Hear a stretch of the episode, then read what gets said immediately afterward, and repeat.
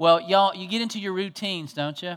Um, uh, y'all probably have a routine when you come on Sunday morning, and uh, so I usually get here early and I tweak on my sermon on all the way up till Saturday night, and then I come in and one of my things I do every Sunday morning is I go print it out and put it in my little notebook, punch the holes in. I have this routine I do, and, and I have it. Y'all see me walking up here with my white notebook, but guess what?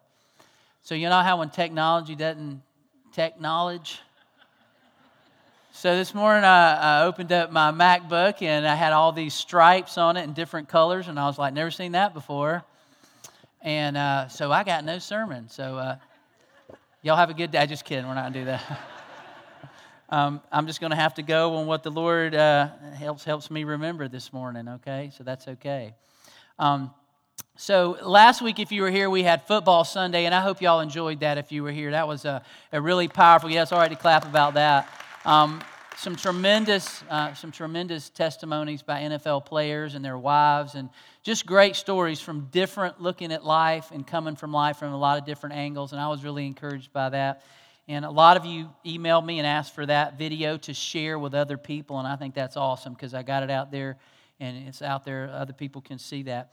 Um, but that's, that's really important um, uh, to hear those stories and recognize that God is working in people always, in different ways, in different times in their life, and it's always a process, but it, it's so important. So, uh, if you haven't been with us the uh, last few weeks before Football Sunday, we've been looking at the letter that Paul wrote to a church uh, in Colossae called the Book of Colossians, but it's really a letter and Paul was in prison at the time. He's writing to a group of people that he's never really actually met. He didn't start this church, this gathering of Jesus followers in Colossae, but he discipled some other people in churches and gatherings that he did have uh, an impact on. And those people went out and they're starting churches. And so he hears about this church that's in Colossae and he hears about some of the issues they're having.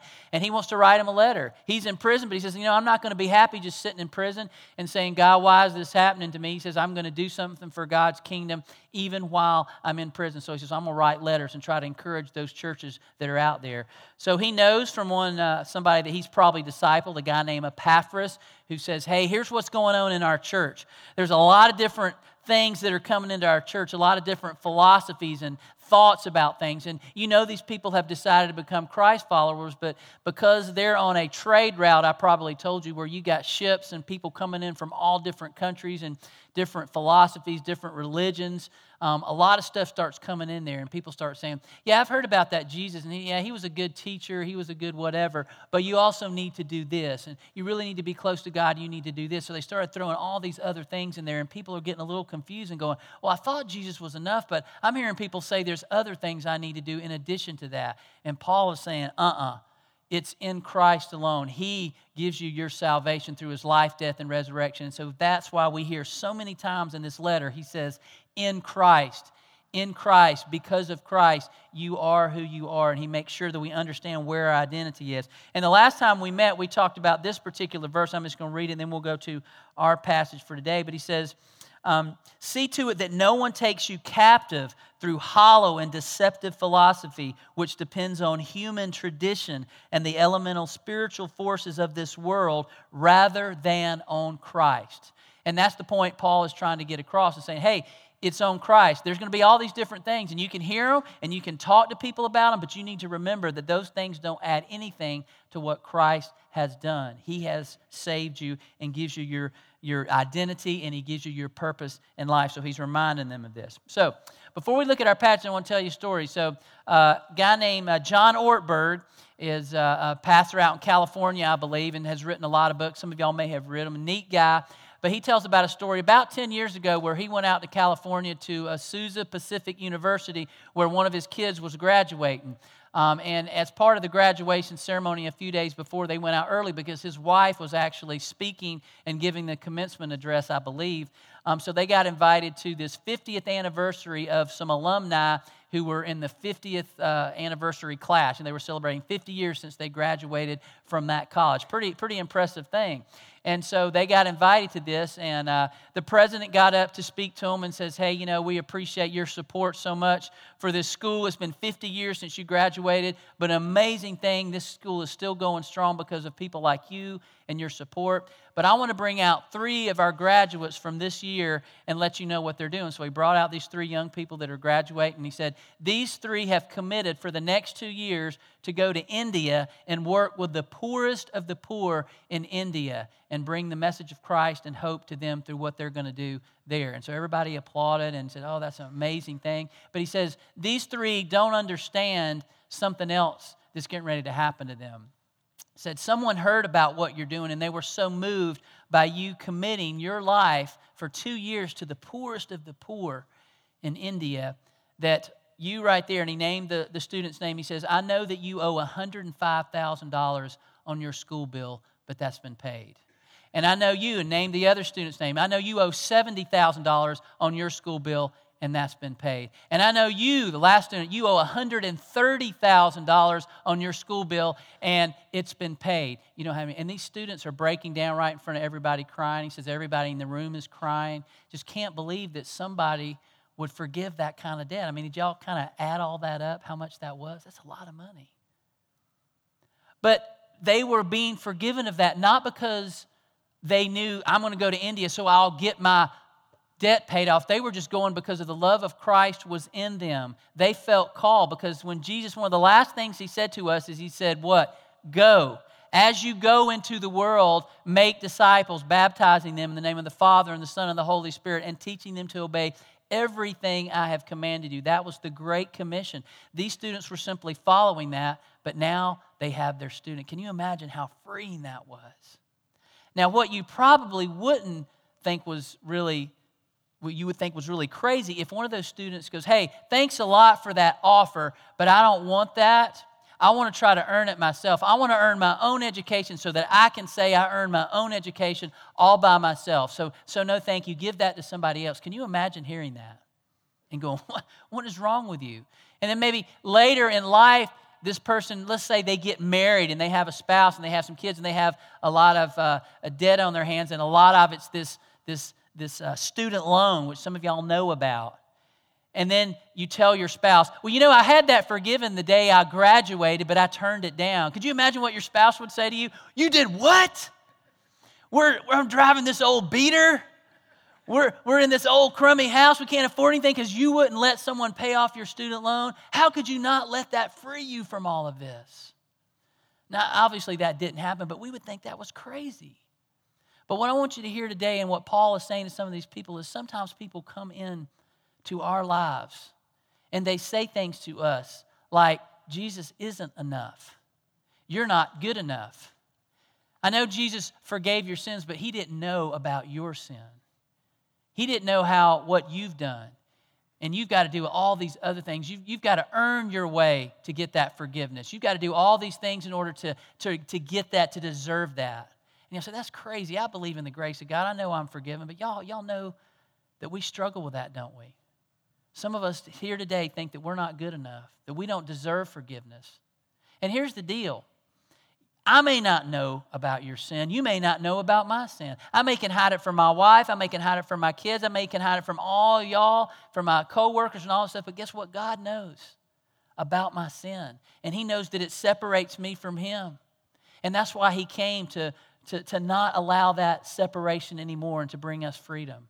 And we need to hear the good news of the gospel, and that's what Paul is trying to get these people say. Don't let somebody take you captive by hollow philosophies, trying to add something to what Jesus did. What he has done has freed you. Now live like it. But here's the sad thing, y'all. Some people will go to their grave trying to somehow earn their way to heaven. And the day that we just sang a song that talks about, I'm not worried about that. 10,000 years later, I'm still going to be praising God for what He has done for me because I know the day I die that I will be in heaven in Him, not because of anything I've done, but because He saved me in and through the life, death, and resurrection of Jesus Christ. But some people are going to die not knowing that they have been freed all along. That's a harsh way to live, isn't it? So we're going to look at Colossians chapter 2, starting in verse 11. I know probably in your bulletin it says we're going to go through a few more verses than we're really going to go through, but I'm going to try to at least go through um, 15 this morning. So we're going to start in verse 11. Now, just be ready. You might have brought a friend today and you go, Seriously? First time I bring a friend to church, and that's what you're going to be the topic circumcision. Are you kidding me? How awkward can that be? But just hang with us. This is important. Listen to what he says, okay? He says, In him, you were also circumcised with a circumcision not performed by human hands. Your whole self, ruled by the flesh, was put off when you were circumcised by Christ, having been buried with him in baptism, in which you were also raised with him through your faith in the work of God, who raised him from the dead. When you were dead in your sins and in the uncircumcision of your flesh, God made you alive with Christ he forgave us all our sins, having canceled the charge of our legal indebtedness, which stood against us and condemned us. He has taken it away, nailing it to the cross. And having disarmed the powers and authorities, he made a public spectacle of them, triumphing over them by the cross. So Paul's making it clear here listen to me. You have been freed. You're no longer under that, that you're no longer condemned. But listen how he starts off. Now, I know it's kind of awkward. You say, really, circumcision? That's just such a weird thing. I mean, guys are like, ugh, I don't even want to think about that. But let's talk about what he's, what, let's try to grasp what he's talking about here. In him you were circumcised with a circumcision not performed by human hands. Now, this was an old covenant thing from the Old Testament. The Israelites were set aside. Now, mind you, it was only males, they were set aside. And this was the marking that said, hey, you are a part of God's holy people. You are set aside. This was something that was required of them to be a Jew, to say, you're set apart. You're God's people. They understood that. And Paul's saying, hey, you have had a circumcision, but it's not that kind that you're thinking of. And all the Gentiles in the church are going, woo, woo, thank you.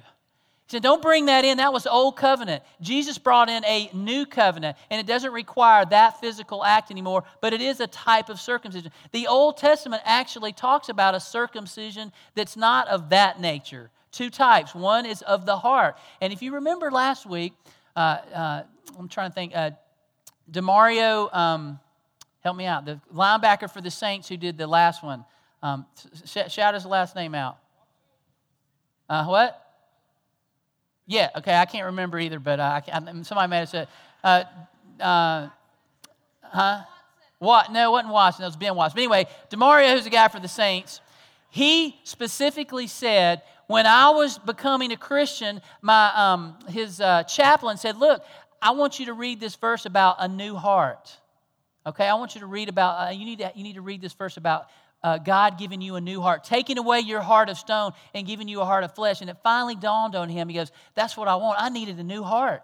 And you remember he, he, he felt like he had this new heart. He said the prayer. He was sincere. He goes, I never prayed sincere like this to God. And I said, But the next day, you know what? I still kind of was doing some of the same old things I used to do. And he went back to the chaplain and goes, What in the world? I thought you said God was going to give me a new heart.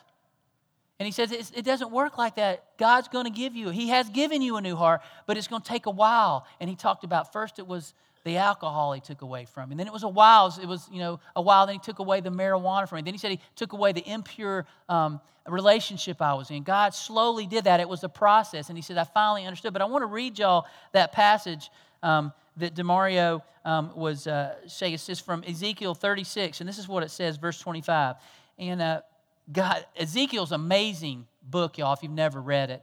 God uses all kinds of examples to show his love, and there's a lot of judgment in there, but it always, always, always has the alternative hope of forgiveness and love and restoration with God. But listen to what he says. He says in verse 26 I will give you a new heart and put a new spirit in you. I will remove from you your heart of stone and give you a, a heart of flesh. And I will put my spirit in you and move you um, to follow my decrees and be careful to keep my laws. This is exactly what about. Now, what's interesting too, this is how God works. So, Wednesday nights here, we've been having this series that James White, um, one of our ministers, has been leading, and it's called The Case for Christ. And it's the story of Lee Strobel, who was a journalist for the Chicago Tribune, and he talks about his personal testimony of coming to Christ. And first, his wife, Leslie, came to Christ. She became a Christian, and it wrecked his world Because he says, well, What are you doing? We're atheists. We don't believe in that stuff. That's not, that's not true. There's no, you know, there's no valid um, points to all that. Why are you doing this? You know, and she's, she's upset. You know, she wants him to know the freedom that she has in Christ.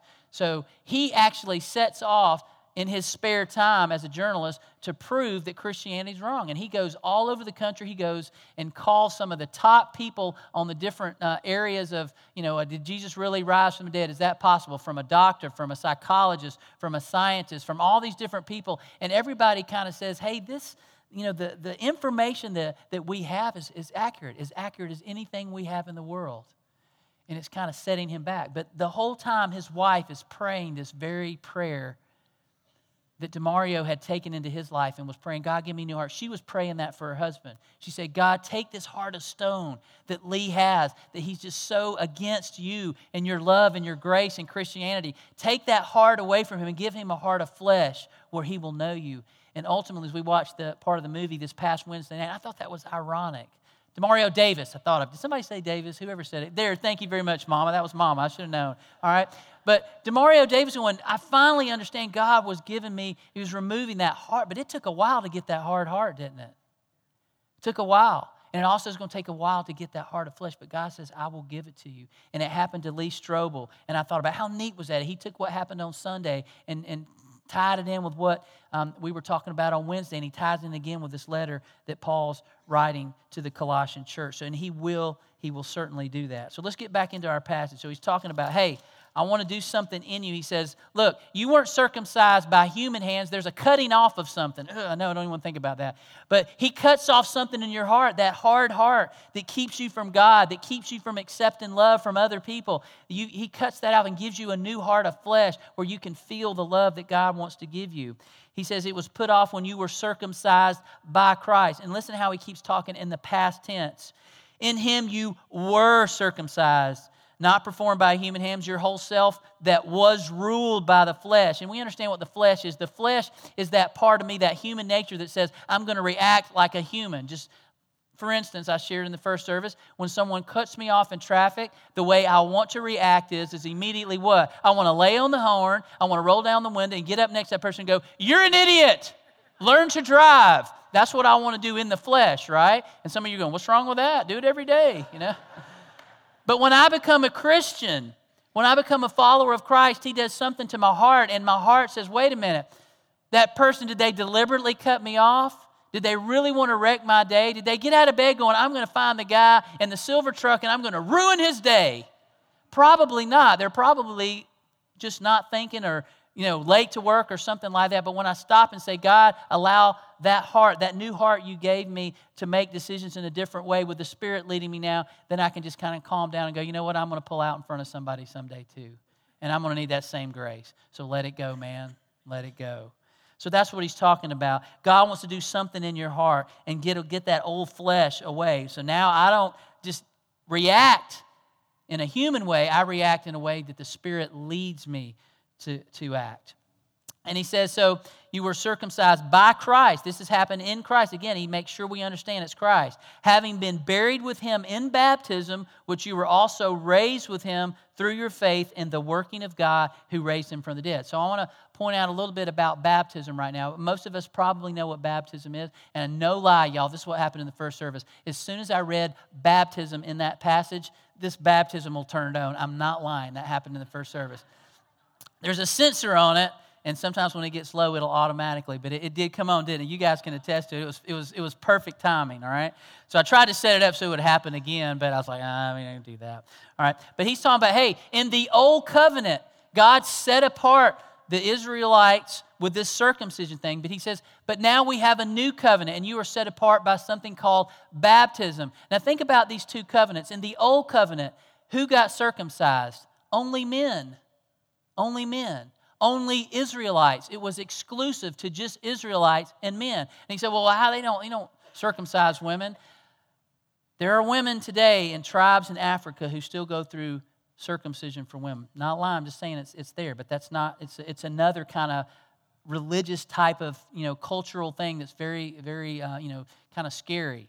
But when you think about those two covenants, now he says, we're not going to do that anymore. It's not going to be just men. It's not going to be just one nation or one people. It's going to be anybody can be baptized.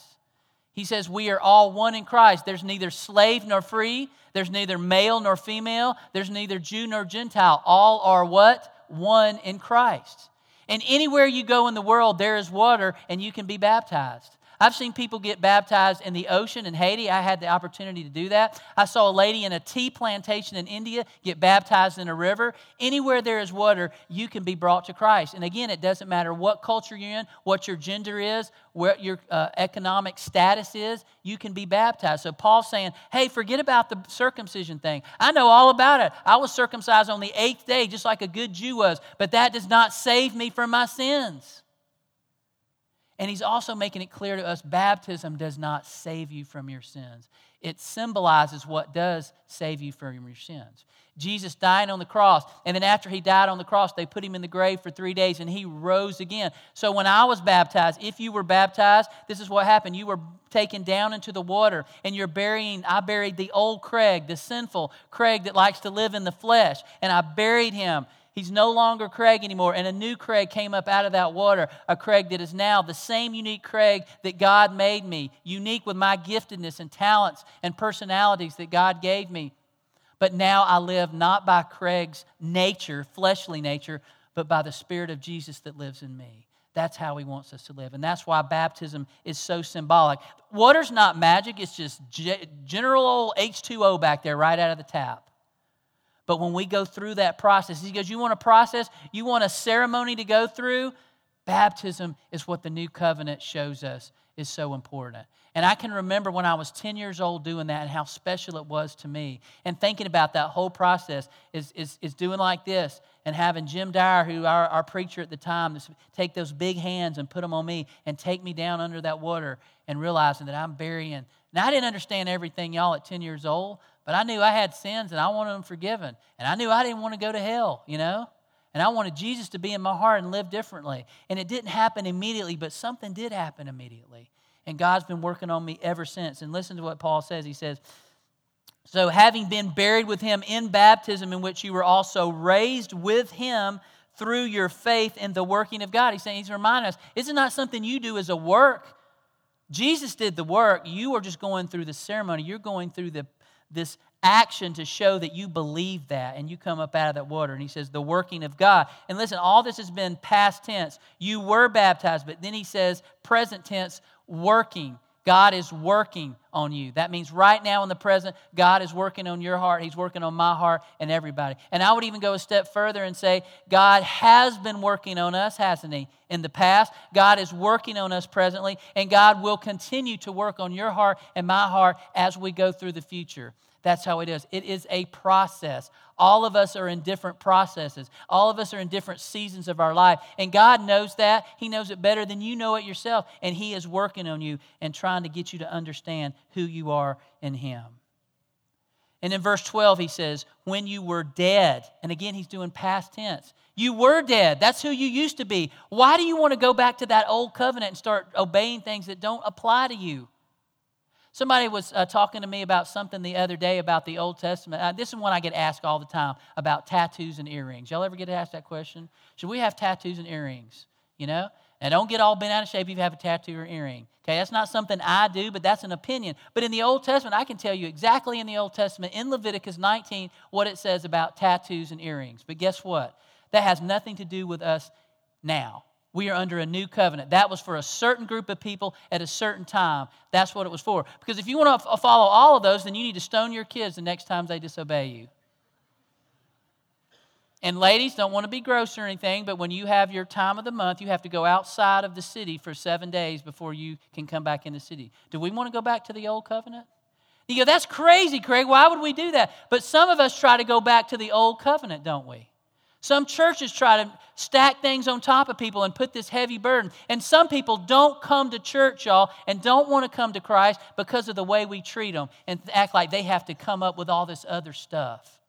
We need to be like the father and the prodigal son and welcome people right where they are and take them through that process to where God wants them to be. So he says, When you were dead, you were dead in your sins and the uncircumcision of your flesh, God made you alive with Christ. And again, he's saying, It's not something you've done. It's not something I've done just because I'm writing letters from prison and going all over the world telling people the good news. God did this in Christ. With He made you alive. You are alive now, truly alive, through the resurrection of Christ. And listen to this, and I want you to hear this. Please listen to this. Still in verse 13. He forgave us all our sins. Which sins? Say it louder. All our sins. You have sins. I have sins. We all have sins. And we think there's some sin. Some of you probably sitting here today think, yeah, but you don't know about this sin. You don't understand what I have in my past. No, I don't. And I hope I don't have to know about that. You don't know what I have in my past, and I hope you don't ever find out about that. But the truth is, is that God knows. And no matter how much we try to hide it from our friends or our spouse or our people at work or our church people or whatever it is, God has said clearly here, He forgave all our sins. Forgave is what? Past. It's already been done. If you don't take that forgiveness, that's on you, not on God. He has wedged the door to eternal life open with Jesus' resurrected body. And you have that, and you need to take that. He says he forgave us all our sins, having canceled the charge of our legal indebtedness, which stood against us and condemned us. Do you ever feel stood against and condemned? That's what Satan wants us to do. Even after we have been forgiven, past tense, he wants us to still feel guilty about stuff we did before. And he brings it up every now and then. Yeah, I saw you at church today. He'll try to do it this afternoon. Yeah, I saw you went to church today. I saw you holding your hands up and singing those songs. Good for you, but I know what you did. God doesn't forgive stuff like that. He's not going to let you off the hook. You don't really believe that. He speaks to us like that, doesn't he? Thinks that's not, that's, that's you know, you got to do some good things before he's going to forgive you. You got a lot of stuff. You are indebted, and that's a lie. That's a lie from He says, He forgave us all our sins, having canceled the charge of our legal indebtedness, which stood against us and condemned us. He has taken it away, nailing it to the cross. That's the truth of the gospel right there, y'all. He took it away from us. So we need to allow it to be taken away from us. And he talks about this legal indebtedness. We know what that is. You have any you get any letters in the mail that remind you of your legal indebtedness? I get them all the time, or in the email if your computer's working. But we're reminded that there's something written. But even in this time when they didn't have computers, they had written things. If you were brought up on a criminal charge, they wrote this charge out so that the lawyer in the, in the Roman law, they, they read, Jesus, you've heard the, what's been said about you, and it was actually written about you, Jesus. It stands against you. They understood that. They understand legal indebtedness. Even though, even in those days, if you had a monetary debt, it was written somewhere and said, "Hey, you owe this much." And he says, That's been wiped away. You've been forgiven. Canceled the charge. So I go back to those students who had uh, 105, 70, and 130,000 dollars wiped away. Why in the world would they start sending checks back to the school after that had already been forgiven? The school would go, "What is this? We're looking in the records and it says paid in full back in 2009. Why are you sending checks in? Do you not believe that? Do you not, be, do you not really trust that you are forgiven of that debt? That would be crazy. But y'all, some of us live like that. And we're missing out on what God wants in our lives. He says He has taken it away and nailed it to the cross. I don't know if any of y'all have, have had this experience, and I have as a young man uh, growing up at church camp and going to retreats and things like that. And it meant so much to me that I also did it when um, I was a youth minister. I did it. Is you have a cross that you have somewhere at a camp and you put out in front of everybody, and people, they say, hey, write down a sin that you think that you have not been forgiven for. And you know what? Every time I've done that, I've noticed nobody has a problem writing. I don't see anybody going there, hmm, let me think. I can't remember the last time I sinned. Everybody grabs that piece of paper and you see them writing, writing, writing, writing, and they fold that piece of paper up and then they ask them to come forward one at a time. And they take it, there's nails and there's a hammer there at the cross, and they pick up those nails and they take that sheet of paper and they hammer it to the, um, to the cross. And there's something cleansing about that. It reminds us. And then at the end, a lot of times they'll take them and they'll throw them in the campfire that night, and we see our sins. They're no more. And it's a visual, concrete idea, or actually uh, action that we see that, wow, My sins are no longer against me. They're no longer keep me from God. And we need to know that truth.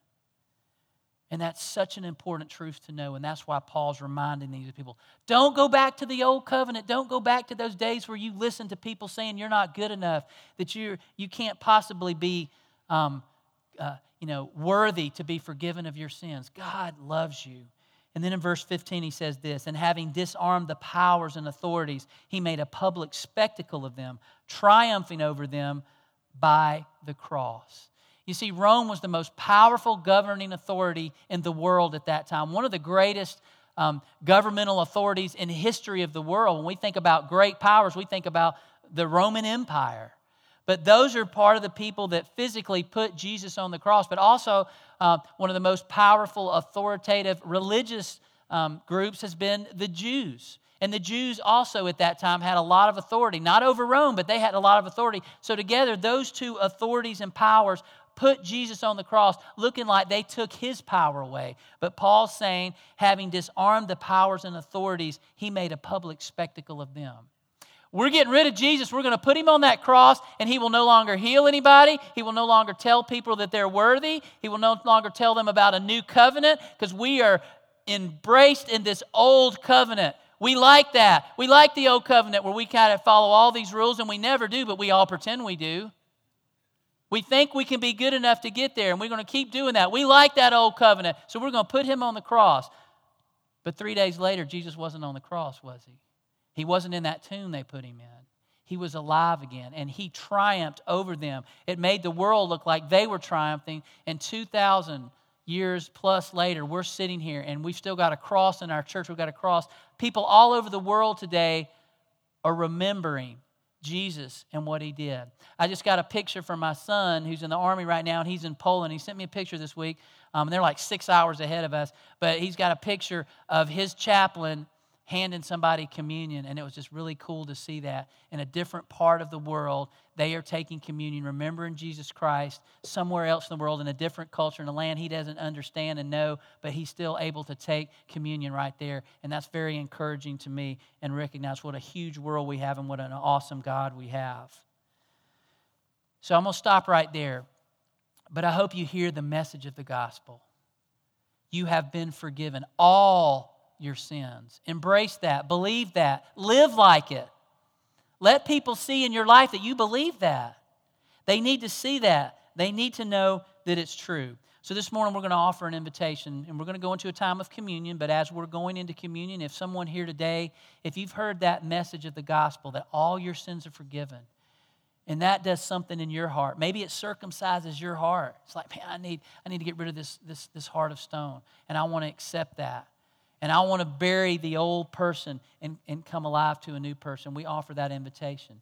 If you're looking for a church, we are not a perfect church, but we point to Jesus. In Him, we try to do everything that we do in Him. And if you want to join a church like that, we, we offer that invitation as well. But if you're already a believer, if you already call yourself a Christian, remind yourself as we get ready to prepare for communion. And communion is a great way of doing that.